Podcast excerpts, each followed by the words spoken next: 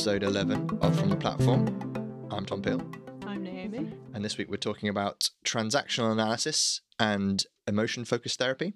Um, so they're two things that come up in counselling. I think particularly in couples counselling. And Tom, you wanted to do the next podcast using these this podcast. yes. ideas. And why do you think they would be useful for this podcast, which is about self awareness and facilitating good conversation? Because when you look at some of the scenarios put forward in transactional analysis, you can see quite clearly some of the interactions that we have uh, in the ecclesia, uh, especially when we're having challenging conversations. And I think it's good to be aware of how those transactions work and the dynamics that are in, at play within them so that you can potentially step out of them and have a healthier conversation than the one that you might go on to have. So it helps you identify where the breakdown in certain conversations. Yeah, and and why certain conversations are so frustrating and feel like they're not going anywhere. It's often because you're stuck in this maybe power dynamic. So would you say as well you can see discussions at church where there's an underlying need that's not being met and actually really at the Mm. heart of it that's what that conversation is about. It's not about the content of yeah. it. So the first one is transaction analysis, and it's actually quite interesting because it's the kind of thing once you've got a fairly basic description of it, you start to think, oh yeah, I do that, or oh yeah, that's what always happens between my mum and my dad, or something like Mm. that.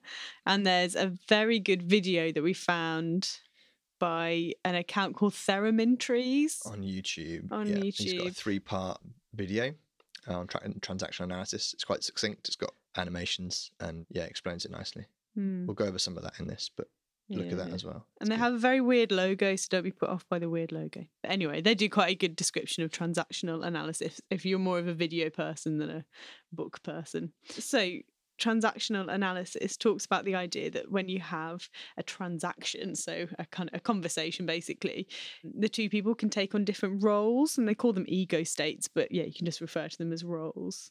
And ideally, two people having a healthy interaction with each other or a healthy transaction should be um, adult to adult. So that's kind of adult with a capital A, as in it's a bit of jargon for this theory. And the idea is two adults can communicate with each other in a mature and Rational. self yeah like rational and self-aware way Mm, mm. but you can also have two other roles that you might take on or different ego states so Mm. when you're in your most kind of like calm collected sensible rational mindset you're being an adult whereas things can happen or people can say something that provoke you to take on your parent ego state which is when you maybe channel parental figures in your life Or authority figures in your life. Yeah. and basically you get a bit bossy Yeah. and, you what's the other yeah, maybe teaching people and talking Mm. down to them stuff. and what's the other ego state The other one is where you channel your needs through a childlike state, or you respond to someone as a child because maybe they are parenting you, Mm. and that's how you know how to respond to somebody. so it's the child ego state hmm that you can be in. So an example of of an adult to adult ego state would me be saying to Tom, "Oh, we forgot that the laundry is in the washing machine." And Tom would say, "Oh, yeah, I forgot about that too. Let's go and get it. Let's go and get the laundry out." And whereas I could Mm. So be you could say that, and I could go to my child and I go, "Oh, can oh, can you go and do you mind if you go down to? Uh, I can't be bothered." And I get all kind of needy and yeah, that's Tom like looking for care and saying, "I can't possibly "Oh, do you can that." really do it. or I could go to Parents' Day and go, well, why didn't you remember? Come on, you, you should have remembered. Like, Yeah, Why don't you should set put an an alert alarm? on your phone Yeah. or something? and uh, yeah, and so you can have different responses to things. But ideally, yeah, you'd you'd be rational and acknowledge, okay, mistakes happen. This is not a big deal either. Let's go and do the Let's washing. work on it together, indeed. Um, so uh, another example of a non-adult to adult interaction is, um, say, if someone gets to work late and their boss tells them off. So the boss is kind of taking on the parental state. Mm, maybe in front of the, their other colleagues as well. Yeah, yeah. So you can be parental in a kind of appropriate way because sometimes you do have a more parental role towards another person if you do have a higher authority than them. Mm. But someone assuming their parental ego state towards another person can like provoke a reaction in you. Mm. So yeah, you could you could become a complicit child in that situation. Go, oh, I'm really sorry. Oh, I won't do it again. I'm, oh no, yeah, don't tell me off. I'm, you know, you're kind of groveling almost, and like acknowledging their authority, acknowledging their power, and kind of maybe bowing your head to it. That's when you become a, a, a child.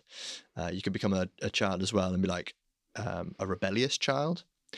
Maybe that would become a bit obnoxious and uh, be like, yeah, yeah, yeah, all right, keep your hair on, like chill out, Mm. old timer, and and like saunter through and be like, oh, yeah, Yeah, and- go and have a gossip about them to your colleague. yeah, yeah, yeah. Um, so that's a parent to child. So you can react in a childlike way in again in different ways. We don't need to go into it in too much detail, but certain combinations are complementary, as in the two people are happy to take on those roles, and your Mm, mm. your transaction kind of carries on. So what's the complementary transaction in that one? That's Parent to child. parent to complicit child, isn't Yeah, it? yeah. Where everyone's acknowledging the the power Yeah, they're happy with their roles. role. but Yeah. you can have a crossed transaction. So if the boss is trying to be the parent to their employee, but then their employee decides, no, you're not going to talk to me like that. I'm going to parent you and tell you off. Yeah, yeah, which is different to a rebellious child. It's not being snarky, it's actually trying to up one. Be like, how dare you talk to me like that? You should have far more respect for your employees. I'm going to maybe bring a tribunal case against you and like up the ante and, until someone backs down. And maybe the boss will back down and they, they then become the child and go, oh, no, no, no, listen, look, I'm sorry if I offended you. Uh, just let's put this water under the bridge. Carry on. Um, so that's a cross transaction where someone had to kind of switch roles and it all got a bit awkward. Yeah, yeah. Um, so and but very briefly, you could also have parent to parent, which is kind of manifests in maybe gossiping about about another person. So you're both parenting another person. Like, oh my Mm. goodness, can you believe? I definitely saw them hoarding toilet rolls. Might be able to date this episode from that comment. and then Tom would be like, Yeah, well, you know what? They're not very organised. So And I saw them go out twice for a run. Oh my goodness, I knew they were the sort. Or it might be a kind of pastoral thing of like, oh, so and so had to bulk buy toilet rolls. And Tom would say something like, oh, yes, well, I know they can only get out once a month. They're not very well. Oh, well, do you think we should maybe organise deliveries for them? Yes, let's do that. So it's kind of, there's a Mm. positive and a negative to it. So there's also child to child, which is where in your childlike state you can be creative and playful, and someone else can join you in that childlike state and be playful and creative as well. And that's when you're literally playing games, or when you're maybe doing something creative like music or arts. You, you can, Or just being that. silly. yeah, or just being silly, Tom's favoured ego state. being a bit silly. um, Yeah, I, and so that I do relate to that because when I was younger in social gatherings, I'd go around having transactions with people looking for someone else who was in their child state. Essentially, I'd be going around like throwing up something, like doing something silly. Will this person join in with me? No, move on. Do something silly with this person. Oh, they appear to be doing something silly as well. I will stay here and be silly with this person, and it will be fun. Nobody else is being very parental and gossiping about you. and I don't care. I'm in a sandpit making sandcastles. um, so that's very briefly the kind of roles and transactions that you can have in transaction analysis and the immediate application to church life. So this came up when we had been sort of like reading about this, we've been learning about that. Then we went to Bible class and we listened to a recorded talk. Hmm. And uh, it was by a speaker who was very authoritative with everything they said. And um, afterwards, one of our members, who's she's a fantastic character, she said, "You know what? I liked everything that he said, but I just didn't like the way that he said it. I feel like I want to say." Screw you! No, I don't want to. yeah, And it, that was really that was really Yeah, interesting yeah. because we looked at each other like, yeah, it's the parent bringing out the rebellious child in yeah, in yeah. that lady who was like who was having a real conflict of yes i agree with him but i'm really annoyed yeah. yeah, yeah, and we can have. I think uh, when when brothers speak, they are channeling what they've seen other people Mm. do. They're channeling Yeah, an yeah. authoritative figure Taking standing standing at the front, and yeah, taking on a character of a of a parent, expounding to people what they've discovered in the in the Bible, and and yeah, that can come across as very parental, and mm. it can elicit different responses from people in the audience. so we listened to a talk the other day and there was a statement that started basically started off with I well I hope you didn't fill in the blanks. And for Tom and definitely another person that he spoke to it made them kind of say well actually maybe I did and you're not going to tell me what to do and maybe I'll do it next time as well Yeah, yeah, yeah. whereas for other That was people me being a rebellious child. in Indeed. So yeah. it so that parental style of speaker might bring out a rebellious child in you. which means I would never go to that person and go, you know what, actually, I I did do what you said we yeah, shouldn't yeah. do. You I'd just kind of keep quiet about me, it. Yeah. Uh, as a whisper it to them, like, well, actually, yeah. this is And you'd both be rebellious children yeah, together. yeah, yeah. Or it, you might be kind of complicit and say, Oh, of course, yes, no, no, no, I'll never do that. No, no, no, never, never, never. No, okay, I've decided in my head, I'm never ever going to do that because this, you know, parental figure has told me so. yeah. Or you could it could provoke you to be kind of parental as well and go, oh yes, I completely agree. and you know what? Who I think did do that thing. so it's it's so uh, just generally that style of speaking. And and obviously delivering talks is not everyone's cup of tea. And some people do just have to take on yeah, a persona yeah, yeah. to do that. So it's you know we're not kind of saying everybody's got to stop doing that because that's that would be an Mm, mm, unreasonable thing but it's just being aware of those are the kind of reactions and it does make me think of faith so that kind of thing makes me think if it provokes you to be a rebellious child it's not great for your faith because then you're not very united with that other person Mm, if you're being a complicit child are you just doing something out of fear and mm. actually or, or for someone else's approval. yeah, exactly. Which is yeah. basically the recipe for a a terrible existential crisis later on. Yeah, Being parental, uh, like joining in and a bit of like, oh yes, no, I agree, and that, that person definitely did that, yeah. or that person bit- definitely thinks that I saw it on their blog, that kind of thing. Again, that's not a very healthy way to have relationships with other Mm, mm. people. makes me think about street preachers. Like I imagine, like people that are preaching the street, Hmm. they just don't get a reaction from so many people because it's just It's horrible to it's experience. horrible to have yeah. someone shouting at you. It's Yeah. like, oh yeah, I agree with the sentiment of some of the things you're saying, but this is not the way to talk to Yeah. people. And I almost want to go up and argue with you. yeah, yeah, yeah. for the sake of it, yeah. Yeah. So that was the first example that we thought of. And then another one was so going a little bit deeper into transactional analysis. The the bloke is his name Eric Berne. Is it Eric Yeah. Berne? Yeah. His book is written in the 80s. So it's quite funny and qu- now quite dated when you read it. the games people play. It's called. Yeah. So he describes these different roles, but then he goes into past, he calls them pastimes and games that are typical descriptions of dysfunctional or like common interactions that we have with each other. And a really funny one is the why don't you yes but game. Mm. It's the first example that we heard that made us think like, oh yeah, like we have all been there. So yeah, the why don't you yes but game is often started from somebody who is channeling their childlike state. They're being quite needy. They may be saying, "Oh, I've got this problem at work and it's really annoying me." And kind of maybe saying it in a way that sounds like they want you to come along and help them or give them a solution and provide them with um, an answer to their problem and to help them, like a child needs help. And so you go, oh, okay, well, um, have you tried speaking to your line manager? Does this person act like this with anybody else? Have you spoke to blah blah blah? And you like provide them with like different options and different solutions. But each time you provide a solution, they'll go, yeah, well, but yeah, my line managers, I don't really get on very well with them either. And or well, other people have kind of hinted at it, but I don't know if it's nothing I want to really kind of blah blah blah blah. And you, you'll set up a solution and they'll knock it down. So it's the why don't you provide a solution, and then they they do the yes but, and this is the game, this is the, the transaction. So they're provoking you to be a parent towards them, aren't Mm. they? Yeah, and provide them with solutions Mm. when probably all that they need is um, for you just to listen to them. Uh, although, although their vocabulary and their words are kind of reaching out as a child, it's more of going towards an underlying need of needing some sort of stability. Mm. And they're, they're going to the stability of a parent. Uh, that's what they want. But just the stability of being listened to is mm. often all that that person needs as an adult, really. Yeah. And in transaction analysis, there's also a thing called stroking, where you basically you just maintain you're both perfectly comfortable in your states that you set up in your transaction and um you it's very weird terminology but you basically stroke each other Yeah. then you're encouraging the other person Yeah. Yeah. um, in their ego state to, and you kind of maintain where you are.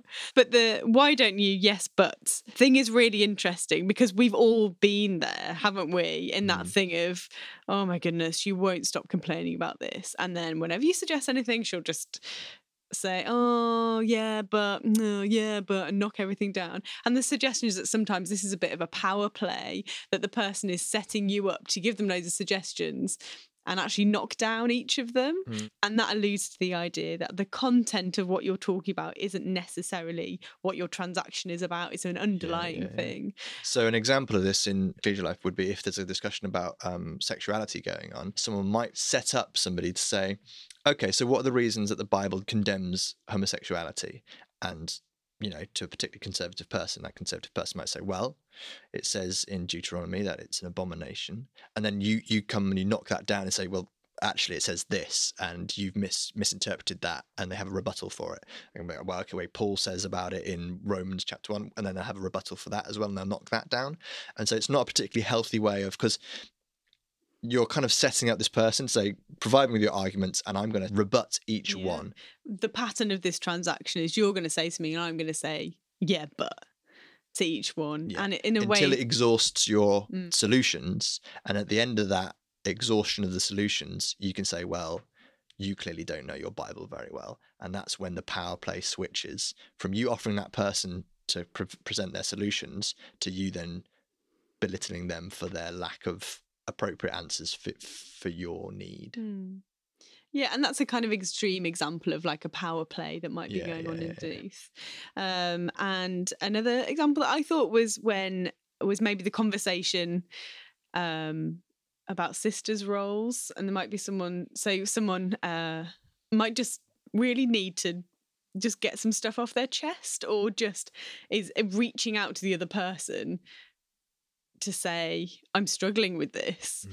and yet the other person would say oh well you know sisters can, they can be sunday school teachers they can uh, they can arrange this they can do their own bible study you can set up a, set up a sisters class and the other person might be going yeah but i don't have time to set up a sisters class yeah but that a deadline i find bible study really difficult yeah Mm. but i don't like children you know all that kind of thing and this leads us on to the emotion focused therapy which is something that dr sue johnson came up with Mhm. and everything that she does is based on attachment theory, which is Bowlby. So if you did any psychology A level, that might be a familiar name. And it's just about the idea that human attachment is a really, really important thing, and it's something that underlies all our conversations. And um, the "Why don't you yes but" game is a really good example of someone wanting some emotional attachment from somebody. Yeah. I want you to listen to me, like in your scenario with the sisters' roles. I, I- I'm struggling with this, and I want you to hear me out Mhm. without giving me answers. yeah, yeah, And I think the problem is we're not very eloquent because we, we either revert to a childlike or a parental state. So if you were to come as an adult to that conversation, you would maybe say something like, Listen, I know there's loads of things that sisters can do, but I'm really struggling with this apparent inequality Mm. that's part of the structure of our community. Mhm. And I want to, Yeah, and I'm just having an emotional reaction as I sift through all of this confusing stuff. yeah, yeah. So that would be a kind of very adult way to approach the transaction. But that in Mm. itself takes a, a really high level of self awareness Mhm. to think, actually, this is what I need from this person. I'm going to, and yeah. also a kind of secure attachment with that Mhm. person to ask for it. Yeah, yeah, Mm. that's really important. So, in the sexuality conversation scenario, the way I presented that would suggest that the two people involved don't have a very stable or secure relationship with each other in order for the first person to maybe come to them and say, Listen, I know that the traditional interpretations are such and such and such, but I'd like you to listen to another interpretation that I've come across um, that maybe interprets those things very differently. And Well, that, maybe that, re- requires that other person to really be um, able to handle that as well. Yeah. Or maybe that person just wants acknowledgement of their emotions for someone to say like oh this is really confusing isn't it? I can see for you this is really hard. Like oh gosh yeah you've got that friend who's very outspoken about this whereas you also attend these things which have people who don't have an issue with these things. That must be a real conflict for you that must be really hard and there's a lot of confusing information to like sift through and all the Mm, mm. research from all these different places. Yeah it must be hard. So just acknowledge yeah just an acknowledgement of that and that's where the listening yeah, technique is really yeah, useful yeah. It acknowledges the emotions before they come up and disrupt the conversation. If you can do that first and, and acknowledge each other's emotions and what they what emotions are brought up by the conversation, then hopefully you can have more of an adult to adult discussion. One quote from Sue Johnson's book Hold Me Tight is if I appeal to you for emotional connection and you respond intellectually to a problem rather than directly to me on an attachment level, I would experience that as no response. So if I'm coming to you for an emotional connection, I'm I'm trying to pour out my feelings to you and say how I feel about a subject, and you come back with solutions or an intellectual response, it's not going to meet my need to be listened to in that situation. And I'm going to feel like I now have to listen to you and your solutions rather than you listen to me and Mhm. my emotional issues that I'm, my baggage that I've got with this Mm. topic.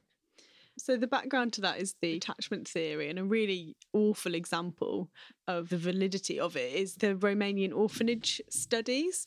So in the early 90s, Romania was no longer under communist rule. They found that lots of orphans had been put in orphanages and were likely to be kind of understaffed and things, but also basically ran on the ethos that children, just as long as they had, well, barely had like shelter and nourishment. That's all they needed, and they could just be basically treated almost like farms, just like all the cots in one room. As long as the babies are fed, they're vaguely warm, and they get you know their nappies changed occasionally.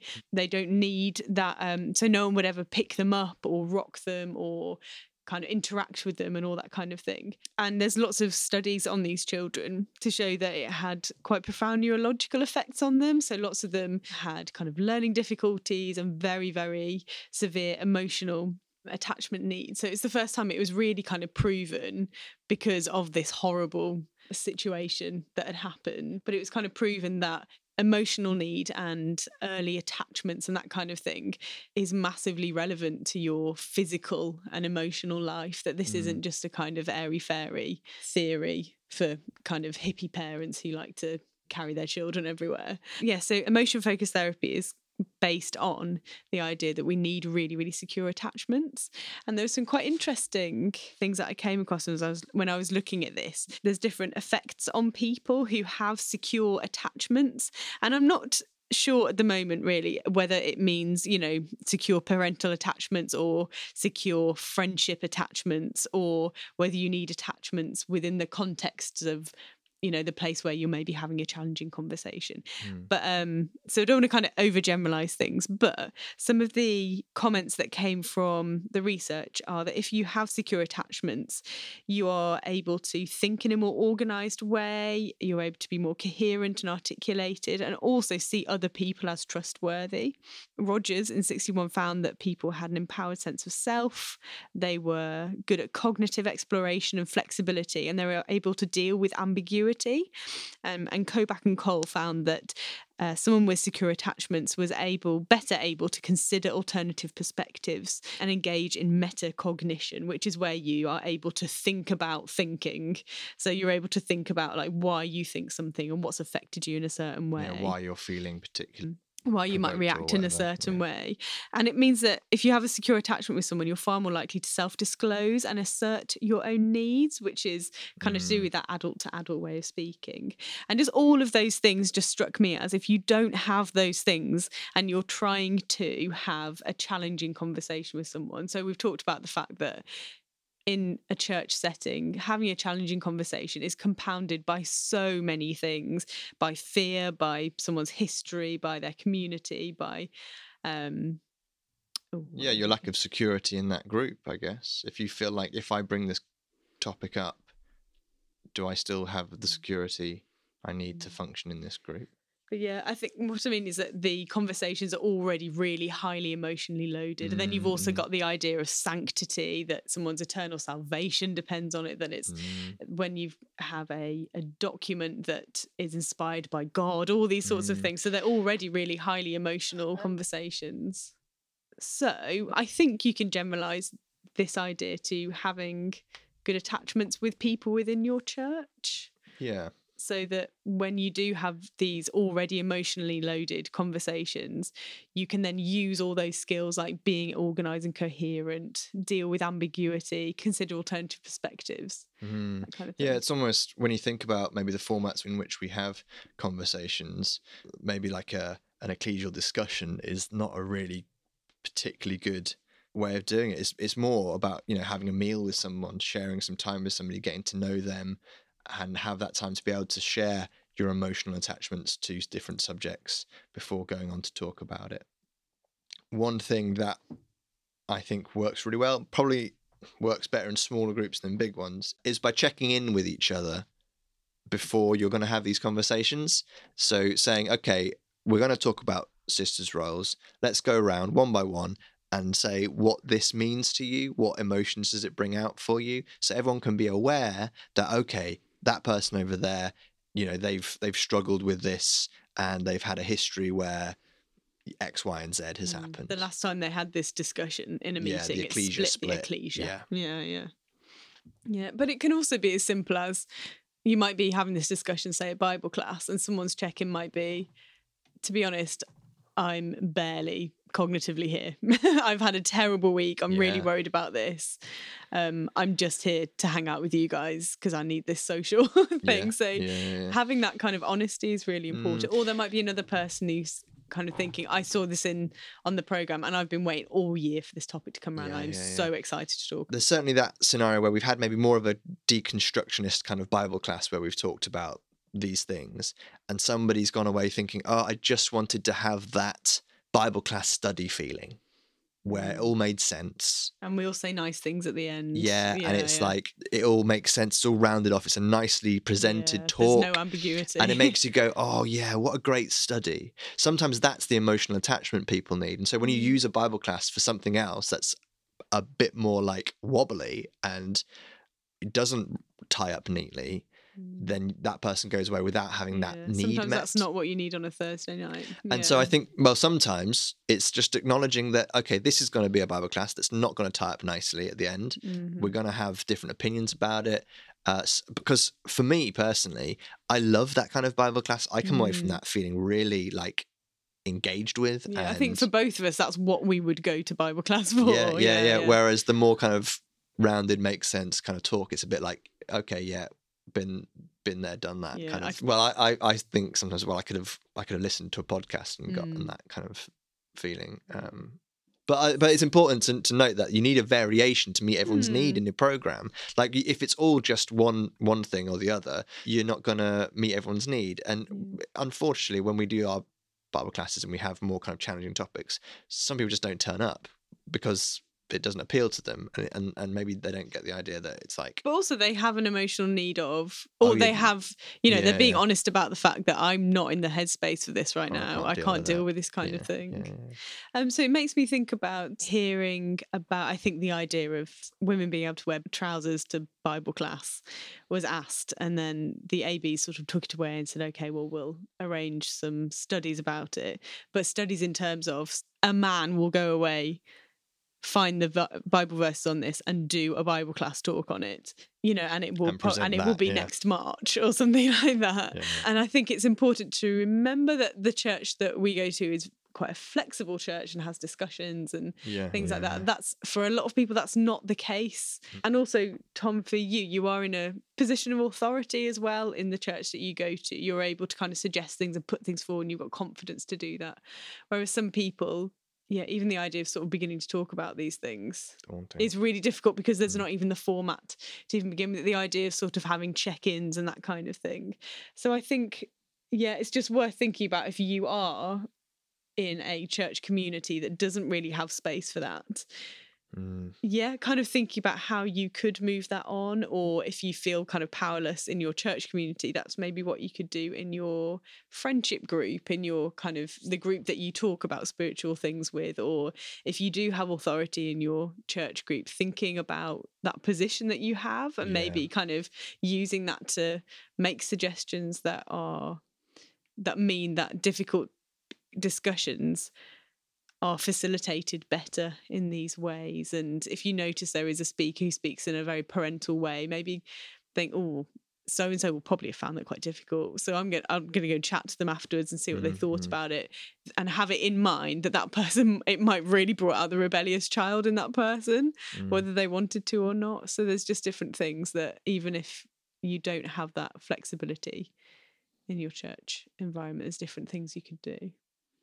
The only other thing I was going to mention, and this relates back to the listening technique thing that we talked about a while ago, where you just listen to someone, you repeat back what they say, and it also it also comes into um, solution focused brief therapy as well. What's, so what's that one?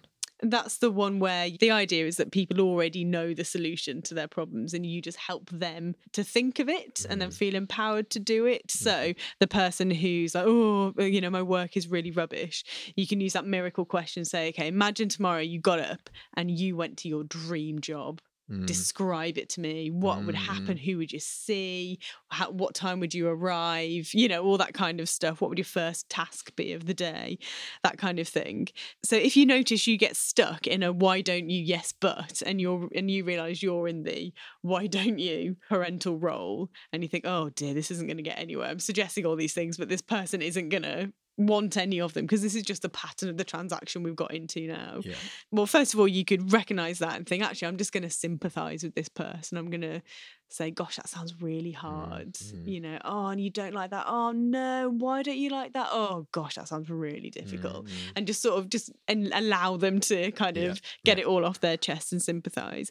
But also, there's another game, as Eric Berne calls it, which I think is what would you do if? So you could say to that person, oh, well, what what do you think you would do? Or what ideas have you got? Which are again the kind of, oh well, imagine if we were going to discuss this in church. Like, how would you want that to look? Who would you want to be Mm. there?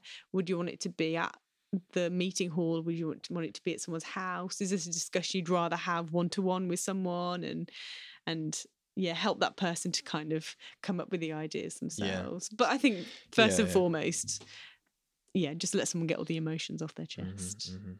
Tom, what do you think about the idea of Christadelphians talking about their emotions? Because you made a really important, an interesting point last time. What do you yeah, yeah. So we often maybe think when we're having these challenging conversations, we don't want emotions to get in the way. Um, but I'd suggest that we probably want to get our emotions out of the way first, um, rather than bottling it up and trying to have an adult conversation with all these repressed feelings. It's like doing the thing where you check in with each other and making sure those emotions are known in the group first before then going on Mm. And to they can be facilitated while you do talk about it. Yeah. more considered Yeah, while yeah, yeah. talk. be more aware of it because there's always that situation where I know, yeah, say you're talking about sexuality and someone's very emotional about it, and you, you don't know why they're being so emotional. Then you didn't realize that they had a family member that was going through Mm. those exact issues, and you're like, oh, I just didn't realize that, and I would have been far more sensitive had I known. Or they react in a very parental way, or yeah, the conversation goes horribly wrong, Yeah, and it's only yeah. afterwards that you find that kind of thing Yeah, out. yeah, Yeah, and I think um, there can be quite a reaction against the idea of um, like including things like psychology and considering people's emotions into Bible study because it's Mm, very typically, particularly in Christadelphian history, a very academic thing. So you like to think, well, no, I don't bring any biases and I don't bring any emotion to this. I just Mm, read the mm. inspired word of God and I'm able to pick it up in English. And what I read is definitely true. There's often a lot more nuance we're and far more complicated than that. exactly yeah. and thinking about these things and particularly acknowledging that these things are influencing us and biasing us means you can have a more authentic discussion i think. Yeah, because yeah, also if you kind of deny these things early on you've got that danger of you're just pushing them to be dealt with in a non-church environment or to just turn into some kind of crisis much later Mm, on. And I think one of the really interesting things about all this self awareness stuff is is the more aware you become of yourself, the more sometimes you see how you channel that into your own idea of who God is. Um, so for me, God is very like loving and forgiving and he wants you to go on a journey and explore things and learn from things and that's how you mature and develop and become a, a better christian but i have to be aware that that's very much me projecting myself onto god and Mhm. in and some your own parental figures as well. yeah yeah that's certainly like the upbringing i had and i don't want to make god in my image He- he needs to be presented in the image that he comes across as through the scriptures but also it can go too far the other way as well if, if you think god is a judgmental god who will punish you if you if you make one slip and a mistake then i'd suggest you're potentially projecting your own uh, experience of authority onto god and you have to be aware of that as well god is put forward as a father in the bible but i suggest it's a nurturing and loving father not a father figure that is scolding you or wants to be appeased by you by doing good works. One thing that's really interesting, again, from the Sue Johnson book, is that it says, when we feel emotionally secure and safely connected with one another, we feel more stable, we feel better about ourselves, and more able to deal with new ideas and information sensibly. But those of us with weaker and fraying bonds, however, the fear can be overwhelming and we are swamped by something called primal panic. Um, I, I just wanted to highlight the idea of e- emotional security. Do we feel emotionally secure in our relationship with God? Do we feel stable? Do we feel good about ourselves when we think about God? I often hear people saying, "Oh God, you're so unhappy with us," or "You're so, you're, I'm always disappointing you." And I wonder if that's like just a, projection of someone's childhood onto how they feel about God. I'd suggest that actually the work of Jesus means that we never have to feel like that before God. Um, we don't have to feel like a complicit child or a rebellious child. The the crucifixion, the, the giving of Jesus is an act of love to help us understand that equality with God is not something to be grasped. It's not a power play. It's not something that we can earn. It's a gift. And it's a gift that soothes us. It soothes our need to be listened to and, and acknowledged. And it gives us something that we can't obtain by ourselves. So, yeah, I feel like although the Bible does present a picture of us as children and God as a father, he's always trying to raise us up to be more like heirs and co workers with him. And that maybe translates to the adult to adult level of communicating with each other. Jesus didn't see equality with God as something to be grasped. It wasn't something to kind of fight for or to kind of try and get power over. It was something that was given to him as a gift and, and he was lifted up. And I don't want to say made equal with God, but that's that's sort of implied in that statement of not seeing equality as something to be reached out with. You know, Adam and Eve, they reached out for equality with God and tried to grasp it. But uh, it's not something that we need to play games. We don't need to play games with God. He's not playing games with us either. So you can have the more ideal adult to adult relationship with God in terms of not needing to feel inadequate, not n- needing to feel judgmental. Hmm. You can just be kind of calm and rational and Hmm. express your needs. Yeah, I think it's similar with, with if you have a spouse uh, and a partner or, or a really good friend. You do things for each other because you love each other, not because there's any power dynamic going on. When it becomes a power dynamic, that's when you need to kind of take a step back and look at what's going on and, and say, okay, I'm being passive aggressive here for for that reason. But when when things are done out of love, it's like I, I just want to do this because I love you. And I think that's how it is with God. He's given us Jesus because he loves us and he wants us to respond to that out of love in the same way that if I cooked you a meal, I wouldn't want you to then offer to wash up just to keep the scores even. It's because I did something loving for you. Make sense? Yeah, yeah, definitely. There's no debt to pay. Yeah. hmm I think it's also interesting that Jesus, um, when he talks in parables, he's talking at an emotional level in his parables. He's telling stories that elicit an emotional response from people as to whether they're going to listen to him further or just pass it off as a story and not not get involved in it. And I think that's because Jesus knows the heart of humanity that we're emotional first, and that's why it's a good idea to get those emotions out of the way first. And, I'd say and emotions acknowledged first. yeah, yeah, because that's our starting point is our emotional reaction that we have first. Cool. I think that's everything. Thanks for listening. We are supported by the WCF. At this point during the coronavirus, they are putting out a Let's Create project, asking people to express their faith through different creative things. So check out the website for that. Check out their other podcasts as well. And uh, we'll see you next time. Bye. Cheers.